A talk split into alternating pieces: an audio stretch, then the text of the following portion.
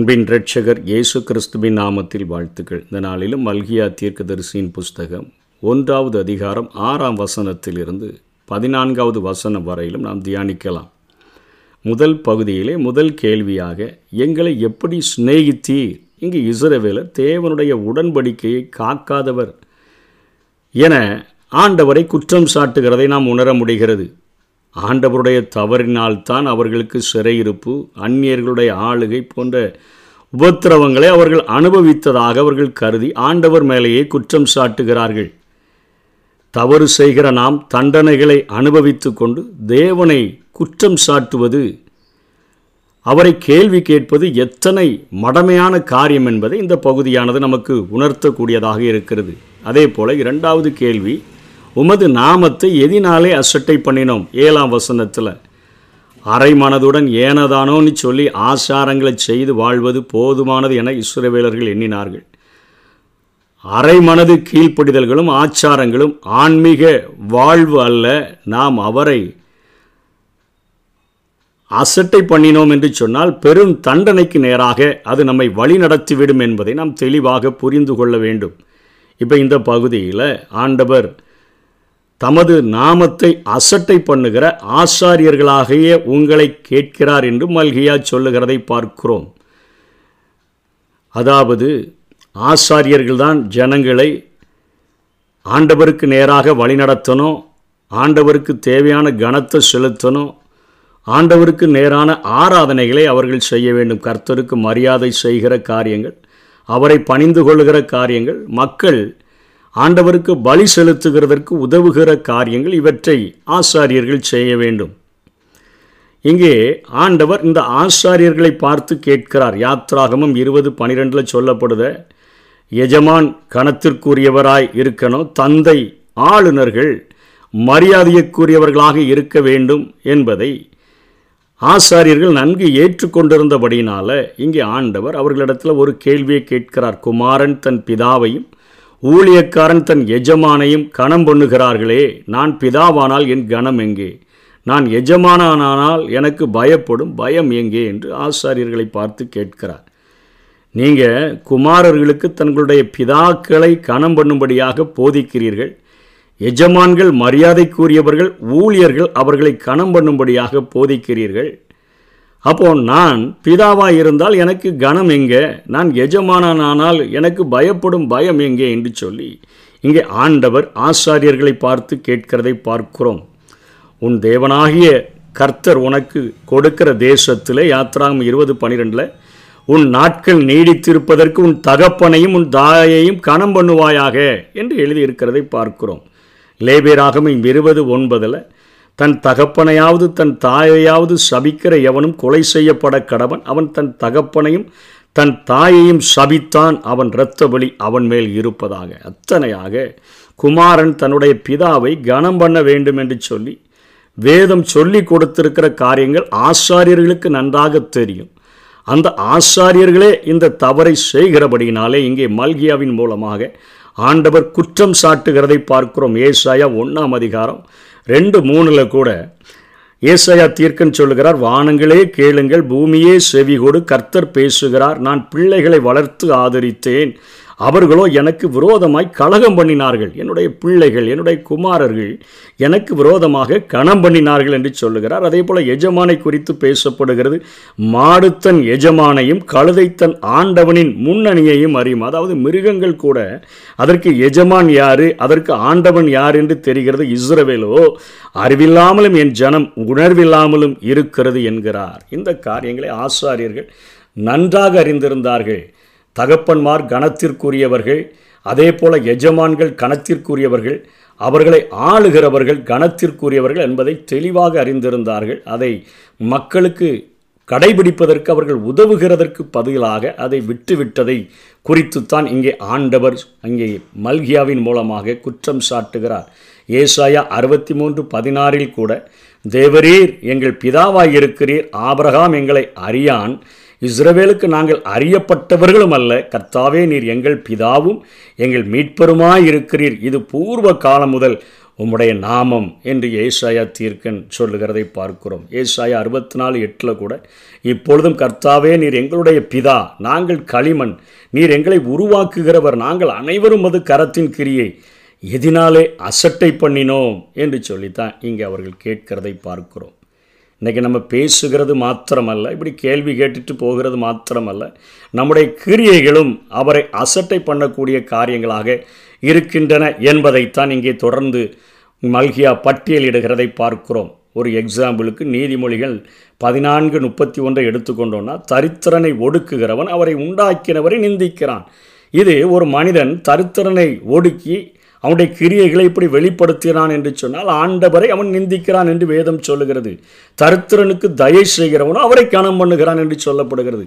ஒவ்வொரு கிரியைகளையும் நாம் செய்யும் பொழுது அது தேவனை நிந்திக்கக்கூடியதாக அல்லது அவரை கனம் பண்ணக்கூடியதாக இருக்கிறது. இதைத்தான் ஆண்டவர் நம்மிடத்தில் எதிர்பார்க்கக்கூடியவராக இருக்கிறார். ஓசியா பனிரெண்டு பதினாலை எடுத்துக்கொண்டா கூட எப்ராஹிமோ அவரை மிகவும் கோபப்படுத்தினான். நம்முடைய கிரியைகள் அவருக்கு கோபத்தை கொண்டு வரக்கூடியதாக இருக்கிறது. ஆகையால் அவனுடைய ஆண்டவர் அவனுடைய இரத்த பலிகளை அவன் மேல் சுமத்தி அவன் செய்த நிந்தனையை அவன் மேல் திருப்புவார். இன்னைக்கு நம்ம ஆண்டவரை குறித்து கேள்வி கேட்பது மாத்திரமல்ல. வேத வசனத்தின்படி நம்ம கிரியை செய்யாதபடி அதற்கு மாறாக செய்கிற கிரியைகளும் அவரை நிந்திக்கிறதாக அவரை கோபமூட்டுகிறதாக அமைகிறது. வசனத்தின்படி நம்முடைய கிரியைகள் இருக்கும் என்று சொன்னால் அது அவரை கணம் பண்ணக்கூடியதாக அமைந்திருக்கிறதை நான் உணர்ந்து கொள்ள முடியும். ரோமர் ரெண்டாம் அதிகாரம் நான்காம் வசனத்தில் கூட பவுல போஸ்தலன் ரோமாபுரி சபைக்கு எழுதும்போது சொல்லுகிறார் தேவ தயவு நீ குணப்படும்படி உன்னை ஏவுகிறதென்று அறியாமல் அவருடைய தயவு பொறுமை நீடிய சாந்தம் இவைகளின் ஐஸ்வர்யத்தை அசட்டை பண்ணுகிறாயோ? நம்முடைய ஆண்டவுடைய வார்த்தைகள் நமக்கு நேராக வந்து நாம் மனம் திரும்பும்படியாக குணப்படும்படியாக அது நம்மை ஏவும் பொழுது அந்த தயவு பொறுமை நீடிய சாந்தம் அவர் நம்ம மேலே வச்சிருக்கிற நீடிய சாந்தம் இவைகளினுடைய ஐஸ்வர்யத்தை நாம் அசட்டை பண்ணினாலும் கூட ஆண்டவரை கனவீனப்படுத்துகிறவர்களாக நாம் காணப்படுகிறோம். கிரியைகளில் நம்முடைய கிரியைகள் அவரை கனவீனப்படுத்தக்கூடியதாக இருக்கிறது. ஒரு குமாரன் எப்படி இருக்கணும்? ஒரு எஜமானன் எப்படி அந்த குமாரன் பிதாவுக்கு எப்படி கனத்தை செலுத்தணும்? ஒரு ஊழியக்காரன் தன் எஜமானுக்கு எப்படி கனத்தை செலுத்தணுமோ அதே போல ஆண்டவர் சொல்லுகிற ஆண்டவர் கொடுக்கிற ஆண்டவர் செய்ய சொல்லுகிற காரியங்களில் அவருக்கு கீழ்ப்படிந்து அவருக்கு கணத்தை கொண்டு வரக்கூடியவர்களாக நடக்க வேண்டும் என்று சொல்லி இந்த பகுதி நமக்கு போதிக்கிறது. தொடர்ந்து அப்பத்தை படைக்கிறதை குறித்து ஏழாம் வசனத்திலே அவர் பேசுகிறதை பார்க்கிறோம். என் பீடத்தின் மேல் அப் அசுத்தமான அப்பத்தை படைக்கிறது படைக்கிறதுனாலேயே ஆனாலும் உம்மை எதினாலே அசுத்தப்படுத்தினோம் என்கிறீர்கள். கர்த்தருடைய பந்தி என்னமற்று போயிற்றென்று நீங்கள் சொல்லுகிறதினாலேயே என்று சொல்லி ஆண்டவர் பேசுகிறார். பலிபிடத்தின் மேலே அசுத்தமான அப்பத்தை படைக்கிறார்கள். இன்றைக்கி தேவனுக்கு பசி வருவதில்லை. அவருக்கு மனிதனுடைய கரங்கள்லேருந்து ஒரு சாப்பாடு எதுவும் ஒன்றும் தேவையில்லை. ஏன்னா சங்கீதம் ஐம்பது ஒம்போதாம் வசனம் பன்னிரெண்டாம் வசனத்தில் சங்கீதக்காரன் அழகாக எழுதுகிறார் உன் வீட்டிலிருந்து காளைகளையும் உன் தொழுவங்களிலிருந்து ஆட்டுக்கலாக்களையும் நான் வாங்கிக் கொள்வதில்லை. ஆண்டவர் சொல்கிறார் உன் வீட்டிலிருந்து எனக்கு காலை வேண்டாம். உன் தொழுவங்களிலிருந்து எனக்கு ஆட்டுக்கடா வேண்டாம்ப்பா. நான் அதை வாங்கிக் கொள்ளுவதில்லை. பனிரெண்டாம் வசனத்தில் நான் பசியாக இருந்தால் உனக்கு சொல்லேன். நீ தருகிற அப்பத்தை சாப்பிட்டு தான் நான் வாழணும்னு அவசியம் இல்லை பூமியும் அதன் நிறைவும் என்னுடையவைகளே என்று ஆண்டவர் பேசுகிறதை பார்க்கிறோம். அப்போஸ்தலர் பதினேழு இருபத்தி நாலு இருபத்தி அஞ்சுலையும் உலகத்தையும் அதிலுள்ள யாவற்றையும் உண்டாக்கின தேவனானவர் வானத்துக்கும் பூமிக்கும் ஆண்டவராயிருக்கிறபடியால் கைகளால் கட்டப்பட்ட கோவில்களில் அவர் வாசம் பண்ணுகிறதில்லை. எல்லாருக்கும் ஜீவனையும் சுவாசத்தையும் சகலத்தையும் கொடுக்கிற அவர் தமக்கு யாதொன்று தேவையானது போல மனுஷர் கைகளால் பணிவிடை கொள்ளுகிறதும் இல்லை நீ தந்தாதான் நான் வாழ முடியும்னு சொல்லி அவர் ஒரு பொழுதிலும் மனிதனிடத்தில் கேட்டதில்லை. இன்னைக்கு உணவானது நம்முடைய சரீரங்களை திருப்தி செய்வது போல அவருடைய ஜனங்களால் அன்புடன் பரிசுத்தமாய் படைக்கப்படுகிற பலிகள் தேவனுடைய இருதயத்தை தான் திருப்தியாக்குத ஒளி அவருடைய வயிற்றை அல்ல. அதை நாம் தெளிவாக புரிந்து கொள்ள வேண்டும். ஆண்டவருக்கு பரிசுத்தமாய் அன்போடு கூட படைக்கப்படுகிற அந்த பலிகளைத்தான் ஆண்டவர் விரும்புகிறார். தேவனுடைய இருதயத்தை அது திருப்திப்படுத்தக்கூடியதாக இருக்கிறது. ரெண்டாவது அசுத்தப்படுத்துகிறோம். எதனால் அசுத்தனப்படுத்தினோம் என்று அவர்கள் கேட்கிறார்கள். அவர்கள் கொண்டு வந்த பலிகள் எப்படி இருந்தது? தேவனுடைய வார்த்தைகளுக்கு அவைகள் முரணானவைகளாக இருந்தன. பாகமும் பதினைஞ்சு இருபத்தி ஒன்றில் அதற்கு முடம் குருடு முதலான யாதொரு பழுது இருந்தால் அதை உன் தேவனாகிய கர்த்தருக்கு பலியிட வேண்டாம் என்று சொல்லுகிறார். லேவியராகவும் ஒன்றாம் அதிகாரம் ரெண்டு மூன்றில் மாட்டு மந்தையில் ஆட்டு மந்தையில் ஒரு மிருகத்தை தெரிந்து கொண்டு பலி செலுத்தணும் பழுதற்ற ஒரு காளையை நீ செலுத்த வேண்டும் என்று சொல்லுகிறார். சிறந்ததை தங்களுக்கு வைத்துக்கொண்டு மோசமானதை தேவனுக்கு செலுத்துகிறவர்களாக அவர்கள் காணப்பட்டார்கள். இப்படித்தான் அவரை அசட்டை பண்ணினார்கள். அப்பத்தை பரிசுத்தமில்லாமல் படைக்கிற காரியங்கள் அவரை அசுத்தப்படுத்துகிற காரியங்கள் சிறந்ததை தங்களுக்கு வச்சுக்கிட்டு மோசமானதை தேவனுக்கு செலுத்துகிற காரியங்கள். இன்றைக்கும் அப்படிப்பட்ட காரியங்களைத்தான் பார்க்கிறோம். ஆனாலும் தேவனுடைய ஆசீர்வாதங்களை விரும்பி அவைகள் கிடைக்கவில்லை என்பதனால் முறுமுறுக்கிறவர்களாகவும் நாம் இன்றைக்கு காணப்படுகிறவர்களாக இருக்கிறோம். அதனைத் தொடர்ந்து அதிபதிக்கு ஆண்டவர் சொல்கிறார் நீ இந்த குருடானது நசல் கொண்டது இதெல்லாம் கொண்டு வந்து எனக்கு செலுத்துறிய. இதை உன்னுடைய அதிபதிக்கு செலுத்து என்று சொல்லுகிறதை பார்க்கிறோம் வசன வெட்டில் கண் ஊனமானது கால் ஊனமானது நசல் கொண்டது இவைகளை பலியிட கொண்டு வந்தாலும் பொல்லாப்பல்ல என்கிறீர்கள் என்பது ஆண்டவருடைய குற்றச்சாட்டு. நீ முக்கியமானவைகளா முக்கியமானவர்களாக மதிக்கிற உன்னுடைய அதிபதிக்கு அந்த நாட்களிலே எஸ்ராவின் நாட்களிலே நெகேமியாவின் நாட்களிலே நான்கு விதமான ஆளுநர்களை வைத்து அந்த தேசத்தை ஆளக்கூடியவர்களாக இருந்தார்கள். அதிபதிகளை நியமித்து ஆளுகிறவர்களாக இருந்தபடியினாலே ஆண்டவர் சொல்லுகிறார் நீ அவர்களை மதிக்கிறிய அவர்களை மதிக்கிற நீ அவர்களுக்கு இப்படிப்பட்ட காரியத்தை கொண்டு போய் கொடுப்பியா? இன்றைக்கி நம்ம உலக பிரகாரமாக வந்துவிட்ட மக்களுக்காக நம்ம அநேக காரியங்களை செய்கிறவர்களாக காணப்படுகிறோம். அவர்களுக்கு விசேஷித்த காரியங்களை அவர்களால் எதையாவது கா கதை ஆகணும் காரியம் நடக்கணும்னு சொன்னால் நம்ம அத்தனையாய் அவர்களை நாம் கனப்படுத்தக்கூடியவர்களாக இருக்கிறோம். ஆனால் ஆண்டவருக்கு அப்படிப்பட்ட கனத்தை மரியாதையை செலுத்துவதில்லை என்பதை ஆண்டவர் இங்கே எச்சரிக்கிறதை பார்க்கிறோம். ஒன்பதாம் வசனத்தில் தேவனுடைய கோபத்தை தவிர்க்கும்படி அவர்கள் தங்களுடைய பாவங்களுக்காக மனம் வருந்தும்படி அவர்களிடத்தில் தீர்க்கதரிசி வலியுறுத்துகிறதை பார்க்கிறோம். அதே போல பத்தாம் வசனத்தில் யாரேனும் ஒருவன் ஆலயத்தின் கதவுகளை பூட்ட வேண்டுமென்று சேனைகளின் கர்த்தர் எதிர்பார்க்கிறதை பார்க்கிறோம். அதாவது ஆவியோடும் உண்மையோடும் செய்யப்படாத ஒரு ஆராதனை ஆராதனை அந்த ஆராதனை. அது செய்யாமல் இருந்துட்டா கூட அது நல்லது என்று சொல்லி இங்கே ஆண்டவர் பேசுகிறதை பார்க்கிறோம். உண்மையோட தொழுது கொள்ளு ஆவியோட தொழுது கொள்ளு. இல்லைன்னா நீ செய்யாமல் இருந்தால் அதே பெஸ்ட் என்று சொல்லுகிறது போல இங்கே ஆண்டவர் பேசுகிறார். தங்களை வஞ்சித்து தேவனை கனவீனம் பண்ணுகிறதாக இருந்தால் அந்த ஆராதனை அது அவர்களுக்குத்தான் தண்டனைகளை கொண்டு வந்துவிடும் என்று சொல்லி தீர்க்கதரிசி வலியுறுத்துகிறதை நாம் பார்க்கிறோம். ஆலயத்தின் கதவுகளை பூட்டிட்டா பலிகள் செலுத்தப்படுகிறது நின்று போய்விடும். ஏனெனில் அவர்கள் கொண்டு வருகிற பலிகள் அவரால் ஏற்றுக்கொள்ள முடியாததாய் இருந்தபடியினால் ஆண்டவர் இத்தனையாய் தன்னுடைய தீர்க்கன் மூலமாக பேசுகிறதை பார்க்கிறோம். பதினோராம் வசனத்திலும் அவருடைய சொந்த மக்கள் அவரை கணம் பண்ண விட்டாலும் புறதேசத்தார்கள் அவருடைய நாமத்தை அவருடைய மகத்துவத்தை அவர்கள் அறிந்திருக்கிறபடியினால் அவர்களை கணம் பண்ணுவா அவர்கள் அவரை அவர்கள் கணம் பண்ணுவார்கள் என்று சொல்லி ஆண்டவர் இங்கே புறஜாதிகள் எந்த அளவுக்கு கனம் பண்ணுகிறார்கள்? நீங்கள் தான் இப்படி ஆண்டவரை ஆண்டவருக்கு சொந்தமானவர்கள் இத்தனையாய் இழிவாக நடத்துகிறீர்கள் என்று ஆண்டவர் பேசுகிறதை பார்க்கிறோம். சூரியன் உதிக்கிற திசை தொடங்கி அது அஸ்தமிக்கிற திசை வரைக்கும் என் நாமம் ஜாதிகளுக்குள்ளே மகத்துவமாக இருக்கும் எல்லா புறஜாதிகள் கூட மகத்துவமாக என்னை தொழுது கொள்வார்கள். எல்லா இடங்களிலும் என் நாமத்துக்கு தூபமும் சுத்தமான காணிக்கையும் செலுத்தப்படும். என் நாமம் ஜாதிகளுக்குள்ளே மகத்துவமாக இருக்கும் என்று சேனைகளின் கர்த்தர் சொல்லுகிறார்.